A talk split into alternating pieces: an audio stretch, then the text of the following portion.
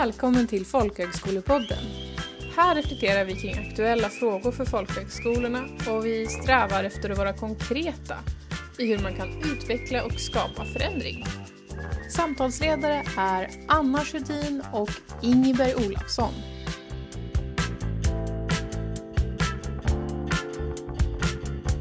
Idag träffar vi Anna Ekström, utbildningsminister i den förra socialdemokratiska regeringen och numera en central figur inom folkbildningen.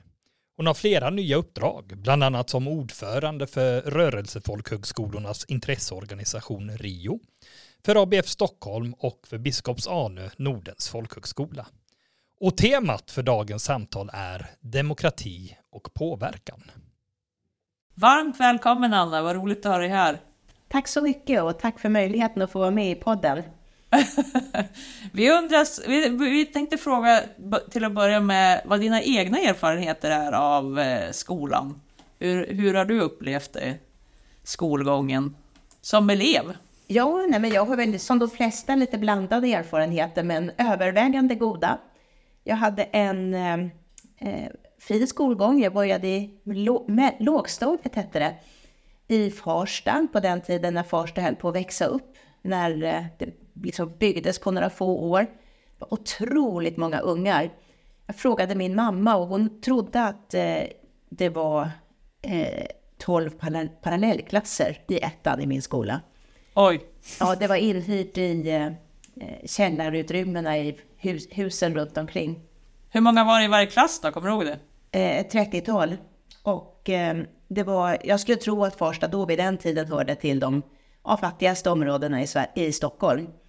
Men sen mellan trean och fyran flyttade vi från Farsta till Bromma och jag började i samma skola som kronprinsessan Victoria sen började i. Så att det var verkligen från den ena ändan av Stockholm till den andra ändan av Stockholm. Och det som var lite, jag kommer ihåg att jag var jättenervös innan jag skulle börja fyran. Och min farmor satt på sängkanten och sa, vad är du orolig över? Så sa jag, jag är orolig över att gå över nya skolgården. Och då sa hon, gå fort och se glad ut, då kommer det gå bra. Det, är en sån där sak som jag använt mig av på EU-möten och liksom att jag ändå kommer så jag tänkt på det, gå fort och se glad ut, då funkar det. Vilket bra råd i all enkelhet. Jag har väldigt bra farmorsråd. Men för att vara allvarlig, det som var fascinerande var att när jag kom till min nya klass där föräldrarna var, hade mycket mer resurser än, än i min gamla klass, då um, kunde jag lika mycket som mina nya klasskamrater. Och det är en sån sak som jag bär med mig, att det tror inte jag att ett barn har idag som flyttar från en skola i ett fattigare område till en skola i ett rikare område. Och det är väl så drivkraft jag har haft med mig att ge alla barn samma chanser. Att likvärdigheten handlar faktiskt om att man inte bara ska mötas i skolan utan också få chansen att lära sig lika mycket. Mm. Du tror att det är ganska stor skillnad? Det vet jag att det är ganska stor skillnad. Det ser vi på statistiken. Att eh, skillnaderna är stora mellan skolor. Också mellan klasser på en och samma skola kan det vara stora skillnader, men framförallt mellan skolor. Mm. Och vilka skulle du säga är de viktigaste lärdomarna du dragit av dina olika roller inom utbildningsväsendet och ja, men inom statsförvaltningen? En lite tråkigare fråga kanske. Nej, den är, jag får gåshud av den frågan. Den är jätteviktig. Det, är, nej men det finns ju så mycket som eh, man kan lära sig. Jag har ju jobbat, jag har haft otroliga förmånen att få jobba med i princip alla delar av utbildningsväsendet. Från förskolan och hela vägen upp till högskole och forskningspolitiken och rymdpolitiken faktiskt. Under mina år som utbildningsminister eh, och minister på utbildningsdepartementet då. Men eh, en sak är ju att eh, det finns ju alltid liksom modevågor som går över utbildningsväsendet. Jag hade det inte, men min bror hade det där nya Hej matematik som alla talade så illa om och som faktiskt är en av de få metoderna som är ordentligt forskningsunderbyggd i svensk matematisk matematikutbildningshistoria. Men den blev ju verkligen förtalad.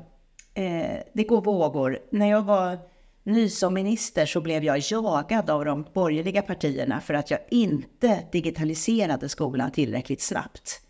De hotade med eh, olika former av initiativ och åtgärder och skrev gemensamma rapporter om hur uselt det var att digitaliseringen går så långsamt. Och idag står samma borgerliga partier och säger att eh, det var mitt fel att digitaliseringen gick för fort. Det tycker jag är lite komiskt. Jag tycker, tror det gäller att bortse från dem. Idag säger, så, så är liksom högsta modet att säga att digitaliseringen är åt pipan. Ungarna ska ju faktiskt leva i en digitaliserad värld. De ska kunna hantera digitala verktyg för att försörja sig och för att plugga vidare och inte minst för att vara ansvarstagande medmänniskor. Och eh, så då gäller det när de här vågorna sköljer över en, att man tänker att nej, men det viktigaste är ändå att eh, barn, unga, vuxna får Eh, chansen att lära sig så mycket som möjligt genom att själva jobba hårt. Det är hårt arbete att lära sig mycket. Men också genom den stora förmånen att ha en välutbildad lärare som eh, ser till att eh, man lär sig att skilja på vad som är sant och vad som är falskt, vad som är bevisat och vad som bara är påståenden. Eller inom folkbildningen, att man får den här chansen att sitta ner tillsammans med andra vuxna, dela erfarenheter och lära sig tillsammans. Men att det är hårt arbete att lära sig mycket, det, det tror jag aldrig man ska glömma bort. Det får, och när man glömmer bort det, då är det alltid de barn som inte har föräldrar som kan hjälpa dem lika mycket som blir lidande. Mm. Men hur, eh, om, om eh, du säger att eh, en av de viktigaste, eller kanske den viktigaste lärdomen är det här med att, att på något sätt balansera ytterligheter. Att det, och det är ju så att pendeln tenderar ju att slå ganska hårt från ena sidan till den andra. Det händer någonting i samhället och så blir det ganska högt tonläge, liksom, att det ska göra stora förändringar. Men hur, i den roll som du har haft, så, så antar jag att du blir väldigt utsatt för det. Alltså den där, det där eh, väldigt, som sagt, höga tonläget och stressen som skapas runt att nu måste vi göra någonting, nu händer det, nu är det kris liksom. Hur, hur hanterar man det? För att, för att bli balanserad liksom? Ja, jag tyckte det var rätt skönt att jag var rätt gammal när jag blev utbildningsminister, eller när jag kom in och blev statsråd. Jag var faktiskt 57 år, så jag var äldre som har eh, fått sin första statsrådspost. Och det gjorde ju att jag har ju varit med om ett antal rejäla kriser, ett antal stora händelser. Men jag har också varit med om att de händelserna har blivit bortglömda. Och att folk efter några år har sagt, eh, när jag fortfarande några år senare fick stresspåslag så fort någon nämnde ordet lärarlegitimation, så såg jag ju att det var bara jag som fick det stresspåslaget. Alla andra hade glömt bort att det var en jättekris under mitt första år som chef för Skolverket. Och eh, det är nog den största yrkesmässiga kris jag haft i mitt liv. Och att ha sett den komma, blomma, leva jättelänge och sen faktiskt försvinna och att den levde kvar som, en, som ett ångestpåslag längst hos mig. Det gav mig en jätte, ett jättelugn som var, eh, jag tror det var jätteskönt att vara, inte minst när pandemin kom och vi fick fatta otroligt ingripande beslut jätte, jättesnabbt. Och när jag insåg att eh, den här eh, tanken som vi hade att hålla förskolor och grundskolor öppna i så stor utsträckning som möjligt, att efter någon vecka av världs eh, av, av den här nedstängningen gick över världen, så var det i princip bara vi som höll fast vid det. Det var jäkligt tufft. Men, och det hade jag nog heller inte riktigt klarat på samma sätt som jag hade varit yngre tror jag. Vad är det som är svårast i den situationen tycker du? Nej, men det var jättesvårt eftersom eh, jag var ju själv helt övertygad om att det var riktigt. Jag hade läst på ordentligt, jag hade pratat med experter, jag hade pratat med lärare, jag hade ja, bildat mig en, en egen uppfattning och den stämde ju väldigt väl överens med Folkhälsomyndighetens uppfattning. Och det var ju en väldigt, jag tyckte det var en väldigt styrka i Sverige att vi litade så mycket på de som kunde mycket. Men när kollegorna runt om, de andra utbildningsministrarna, en efter en stängde, så blev det ju tuffare och tuffare. För att mitt, mina argument eh, fick ju massor med motargument från mina kollegor. Och dessutom så var det flera av dem som säkert var rätt arga på mig och tyckte att, eller tyckte att vi i Sverige förstörde. För de förklarade för sin befolkning att de var tvungna att stänga skolorna, att det fanns inget val. Och de hade ju massa kritik från sina länder där folk ville att de skulle hålla skolorna öppna så stod det i tidningen att det fanns länder där man höll skolorna öppna. Då underminerade jag deras argument. Så att de här digitala mötena vi hade med kollegorna i EUs, bland EUs utbildningsminister. Det var ju inte alltid att jag kände mig som poppis i klassen där precis. Är det viktigt för dig? Nej, nej det var väl viktigare när man var yngre. ja, men när man tänker tillbaka på, på det här med pandemin eh, och och så har vi en gäst idag som eh, har jobbat många år inom statsförvaltningen. Då måste vi väl ändå vara lite stolta över regeringsformen. Alltså att vi i Sverige har ett system som, eh, som innebär maktdelning. Alltså dels att vi har då politikerna som stiftar lagar, men att vi också har en tilltro till, ja men som ni uttrycker det, till experterna, till expertisen, till, eh, till kunskapen. Sverige kan ju uppfattas som lite långsamt för att vi har den här typen av eh, statsförvaltning. Eh, men hur skulle du säga att det kan ha gynnat oss och finns det någonting som borde förändras?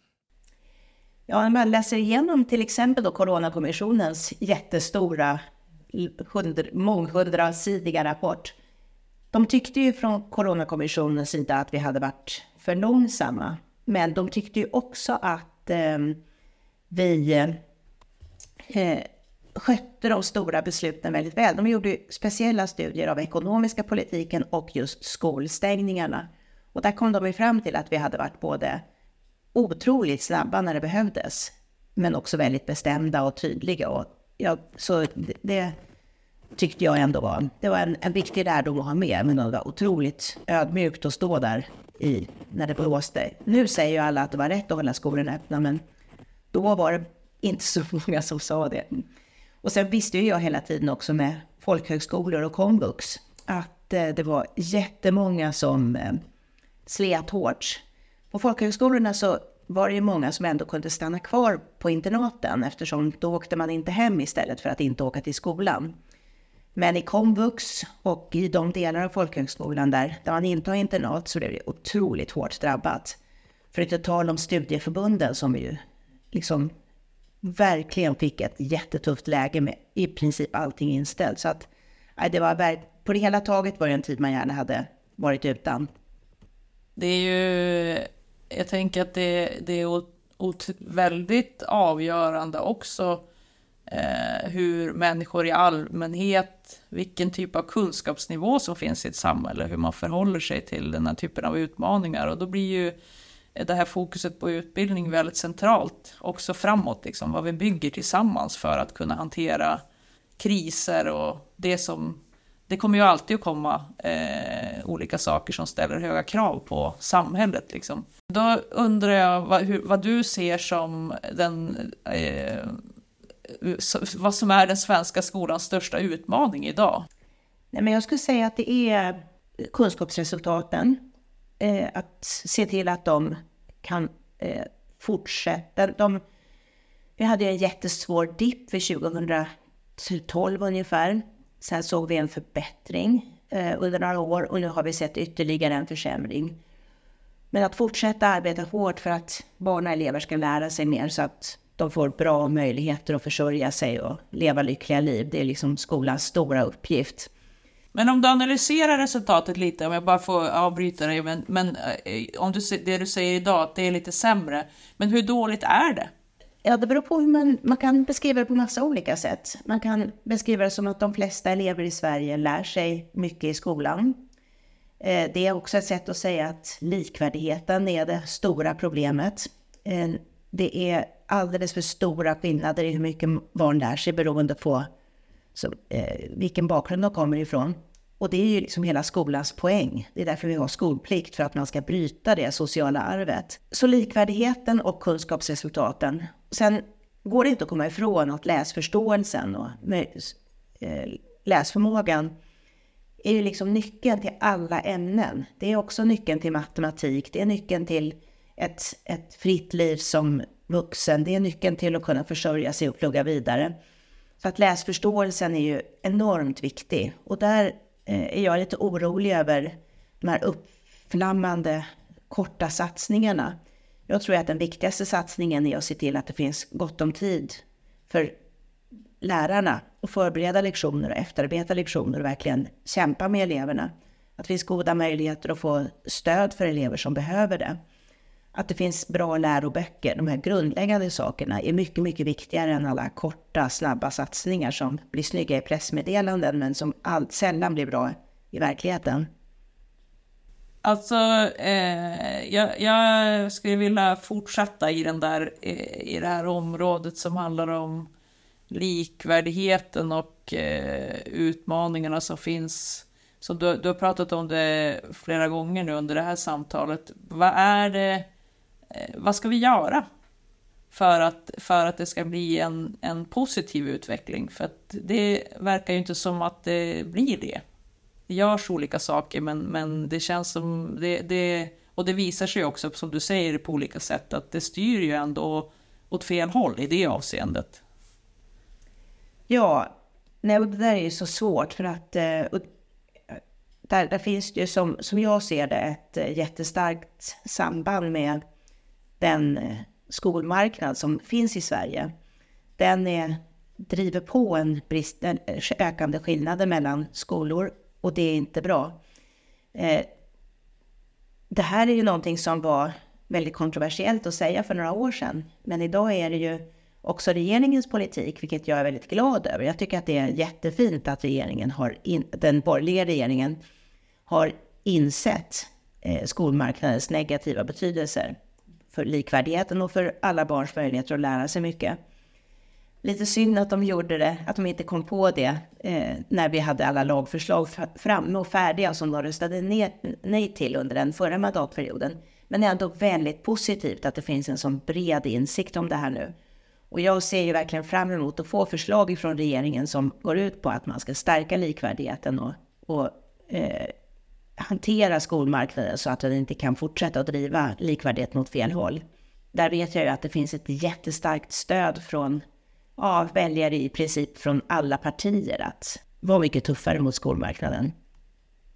När man tittar på hur unga människor liksom funderar kring demokrati och politik, då släppte Ungdomsbarometern precis en ny undersökning som visar att eh, unga människor i Sverige, och det är de då mellan 15 och 24 år, eh, att deras intresse för politik minskar eh, och att de har en bristande tro också på politikernas förmåga att hantera ja, men de utmaningar som vårt samhälle står inför. Och 20 procent, var femte kille, tror dessutom inte att demokrati är det bästa styrelseskicket. Då blir ju den automatiska frågan till det här, alltså vad kan vi göra för att vara med och bryta den här som jag ser det negativa trenden? Nej, men mitt svar där blir lite samma som när det gällde skolresultaten, att eh, höja en varningsflagga för korta, snabba, lite ytliga insatser. Här handlar det om att liksom envist och stadigt arbeta vidare med det som vi vet funkar. Nej, men det finns ju en hel del skrivet om det här, om det nordiska guldet kallar man det för, den här tilliten mellan människor som hänger ihop med att man tror på demokratin och att man är aktiv samhällsmedborgare. Ja, och där spelar ju föreningslivet och att man möts i studiecirklar, att man möts i, eh, på biblioteket, i fiskeklubben, i idrottshallen. spelar ju enormt stor roll. Och faktum är att när vi tittar på de här senaste rapporterna som har kommit och som visar att demokratin är på tillbakagång i världen, då visar ju de faktiskt också att demokratin är på tillbakagång i Sverige. Och den senaste rapporten satte ju ett jättestort samband mellan den tillbaka, att demokratin pressas tillbaka i Sverige och det förhållandet att vi är mindre aktiva i föreningslivet. Och det är det forskarna säger, att den här nordiska gemenskapen, tilliten, att vi träffas, eh, har haft en jättestor betydelse och har en jättestor betydelse. Och jag tänker på de här starka organisationerna som byggde folkhögskolor och studieförbund för mer än hundra år sedan. Det var arbetarrörelsen, det var frikyrkorna, det var scouter och idrottsrörelse, nykterhetsrörelse. Alla de organisationerna kom ju långt före vi fick allmän och lika rösträtt för män och kvinnor. I själva verket var det väl de som genomdrev att vi, att vi fick det. Så vår föreningsdemokrati, den är liksom både äldre och, skulle jag säga, väldigt den är ju äldre än den politiska demokratin och den är faktiskt väldigt viktig och jag tror vi underskattar den. Så allt det här jobbet vi gör med att se till att folkhögskolor, studieförbund och idrottsföreningar och ja, skytteklubbar och allt vad vi håller på med, att, de, att vi går på möten och skriver protokoll och låter var och en komma till tals. Då stärker vi demokratin när vi gör det. Och den som deltar i sånt arbete och inte bara sitter hemma framför datorn och tror jag får en, en självklar insikt om hur viktig demokratin är och hur nyttig demokratin är. Det, det, man kan ju lätt uppfatta det som, och, och eh, det skulle vara få som säger emot, att det, motsättningarna ökar i samhället eh, på olika sätt mellan grupper och mellan människor. Och, och, och jag funderar lite över vad, vad, hur, vad tänker du att politiken har för, eller de politiska företrädarna har för ansvar i det avseendet? Eh, för när man pratar utbildningspolitik till exempel så, så har det ju varit, det har ju funnits en idé eh, som har varit ganska viktig i Sverige, tänker jag, i, som handlar om att man försöker att sam, samarbeta, samverka runt de stora frågorna, till exempel utbildningsfrågor, eh, för att det inte ska bli så mycket, som du säger där, att det blir korta ja men att det liksom brinner till på något område och så ska man förflytta sig väldigt snabbt. Att det blir en stabilitet liksom runt de här stora frågorna som utbildning är. Eh, men hur är det med det i dagsläget? Vilket ansvar har, har de politiska företrädarna för hur det ser ut idag? Ett jättestort ansvar. Eh, och det är en sorg tycker jag att se hur eh, jättegamla samarbetsområden plötsligt har blivit politiska slagfält. Jag skulle nog säga att skolan har nog varit ett politiskt slagfält ganska länge. Det har varit politisk strid om införandet av nioårig grundskola. Det har varit politisk strid om i princip vartenda stort beslut. Men däremot folkbildningen, folkhögskolor och studieförbund har ju faktiskt varit en, ett samarbetsområde för politiker från alla partier. Och eh, det är en sorg för mig att se att det samarbetsområdet har övergivits, att det nu är ett, eh, ett område för konflikt. Jag tycker att det är synd, det är onödigt och det är dåligt för Sverige. Och det är på det viset, om det leder till att föreningslivet försvagas, så är det dåligt för demokratin. Och det är viktigt att komma ihåg att både studieförbund och folkhögskolor har ju i långt över hundra år, så länge de har funnits, inte varit en partipolitisk fråga. Utan det är ju, vi har ju studieförbund som eh, har eh, varit otroligt viktiga för liberala politiker, för konservativa politiker. Hela frikyrkoområdet är ju liksom, bygger på folkhögskolor och studieförbund väldigt mycket. Så att jag skulle verkligen vilja att den politiska samarbetsandan kom tillbaka när det gällde just folkbildningen. Och inte minst i dessa ofärdstider när vi rustar Sverige, när vi ser att vi måste bygga både militär och civil beredskap så har jag svårt att tänka mig en bättre civil beredskap än att det finns ett livaktigt föreningsliv utanför storstäderna, att folk känner varandra. Att man, det finns lokaler, att det finns eh, eh, samarbeten mellan människor som kommer att behövas om, om elen går eller om vattnet tar slut eller om, Gud förbjude, det skulle bli krig i Sverige som det talas om nu. Då behöver man ju verkligen en, en befolkning som känner varandra och som är vana att samarbeta i hela landet. Och där är studieförbund och folkhögskolor som jag ser det helt oslagbara. Ja, och demokrati eh, kräver ju definitivt tillit. Alltså att vi, att vi litar på varandra och att vi litar på att det du säger är sant. Ehm, eller i alla fall att det är sagt med någon form av välvilja, tänker jag. Och, och, och då kommer vi direkt in på det här med AI. För alltså jag har ju funderat nu en hel del på hur vi kan arbeta källkritiskt framöver. Eh, nu när nya AI-verktyg, ja men de kan ju användas till att överösa oss med propaganda, med desinformation och med osanningar. Eh, och jag hörde ju också att en av eh, de stora utmaningarna eh, med AI är ju just det här att den som blir påkommen med att ljuga kan ju ljuga och säga att han inte alls har ljugit. Eh, att det kanske skulle vara en av de största farorna med AI. Och ja, men om, om man känner sig lite vilsen och lite orolig för det här med AI, eh, vilka utmaningar skulle du säga att vi har och hur, hur bör vi förhålla oss till ja men, eh, källkritik och AI? Ja, men du, du pekar ju på ett jätteproblem. Eh, jag har inget jättebra svar här, men jag kan gärna resonera lite kring det. Eh, och då tänker jag att det är som att förekomsten av AI gör att allt det som vi sliter med idag, nämligen att eh, så många människor lever i en eh, tillvaro där man går till jobbet och sen går man hem. Och sen går man inte och tränar, man går inte till frimärksklubben eller till eh, eh, föräldramötet, utan man sitter hemma framför sin dator i sin egen lilla håla med människor som mer och mer extremt tycker likadant.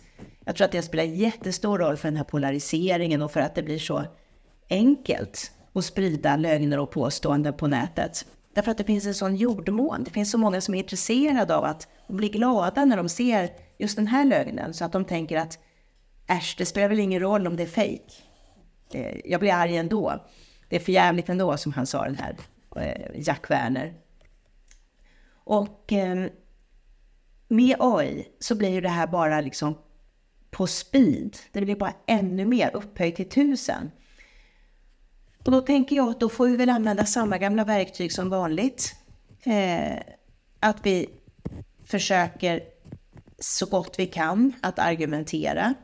Att vi använder eh, ett antal enkla tricks. Skolverket har ju den här sidan som heter Kolla källan som jag tycker är en väldigt bra sida, även om det går att lura också de eh, verktygen med AI. Men att man ser till att man litar på dem man brukar lita på. Man går på riktiga, vanliga medier och inte på alternativa medier kan vara ett väldigt viktigt verktyg. Men det är precis som du säger. Vad gör jag då när eh, rapportpresentatören plötsligt har blivit man, en AI-manipulerad låtsasperson? Nej, det, det ställer ännu större krav på oss som medmänniskor att fortsätta prata med varandra öga mot öga att fortsätta slita varandra från de här konstgjorda världarna. Mycket lättare sagt än gjort. Och jag är precis som du rätt orolig. Inte minst när det gäller hur vi ska kunna genomföra fria och allmänna, allmänna val. När man ser de här rapporterna som visar att det var påverkan både på Brexit-valet och på andra val, så ja, då blir man ju faktiskt väldigt nervös. Mm. Det är väl Eh, det, det, blir, man får försöka undvika, tror jag, det där att tänka antingen eller.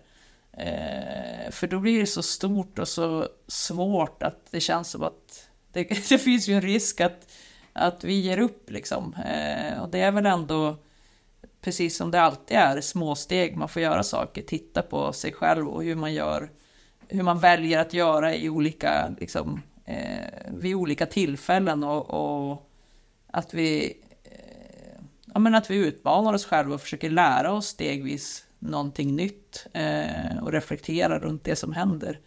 Eh, det är inte svartvitt, tänker jag.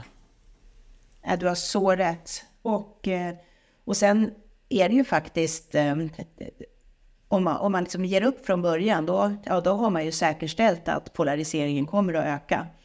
Det var i själva verket det här som var skälet till att jag, när jag blev av med jobbet som minister, satt så satte jag mig ner och tänkte efter vad vill jag göra nu? Då hamnade ju folkbildning högst upp på min lista. Och skälet var just att jag vill vara med och bidra till att vi behåller ett, ja, ett demokratiskt samtal eh, som bygger på fakta och på verkligheten och inte på manipulation. Jag vill motverka den här polariseringen som jag är så orolig för. Och jag tror att den bästa värnet mot auktoritära och populistiska krafter, det är en bildad befolkning. Och då får vi väl jobba för det då. Ja, men vilken perfekt avrundning Anna, för att vi ska ju, ska vi, vi ska säga det till lyssnarna som är intresserade av att få höra dina tankar också runt folkhögskolan, att vi ska, eh, vi kommer med fler frågor runt det i ett nytt avsnitt. Eh, så att då får vi fördjupa oss runt, runt, eh, runt det. Men jag skulle vilja innan vi, innan vi avrundar ställa en fråga till till dig och det är vilken, vilken du tycker är din största politiska framgång? Ja, eh, eh jag var politiskt aktiv när jag var yngre. Sen lämnade jag den världen och trodde aldrig att jag skulle komma tillbaka. Men när jag jobbade på Skolverket så blev jag mer och mer upprörd över att eh, den här skolmarknadens effekter var så negativa för skolan, för kunskapsresultaten, för likvärdigheten. Och jag blev också väldigt frustrerad att den skolpolitiska debatten inte handlade så mycket just om de här skolmarknadsfrågorna. Eh, och det var i själva verket därför som jag ville tillbaka till politiken. Och min största politiska framgång är egentligen ett misslyckande. För att de propositioner som jag jobbade fram och som handlade om att eh, eh förbättra, alltså att, att eh, hantera de värsta problemen med skolmarknaden, de blev ju faktiskt nedröstade i riksdagen. Men då tycker jag också att min största politiska framgång är att de frågorna kom tydligt på dagordningen och det blev en, eh, en vändning i politiken från att, man, eh, att det här inte var, att, att, att skolmarknadsfrågorna diskuterades lite mindre till att de kom högst upp på dagordningen för alla partier. Och det är jag jättestolt över. Det är min största politiska framgång. Ja, vilket underbart avslut. Då eh, ska vi avrunda det här samtalet som har haft eh, tema demokrati och påverkan. Och jag vill rikta ett jättestort tack till dig, Anna. Så mycket intressanta tankar och synpunkter. Tack så mycket.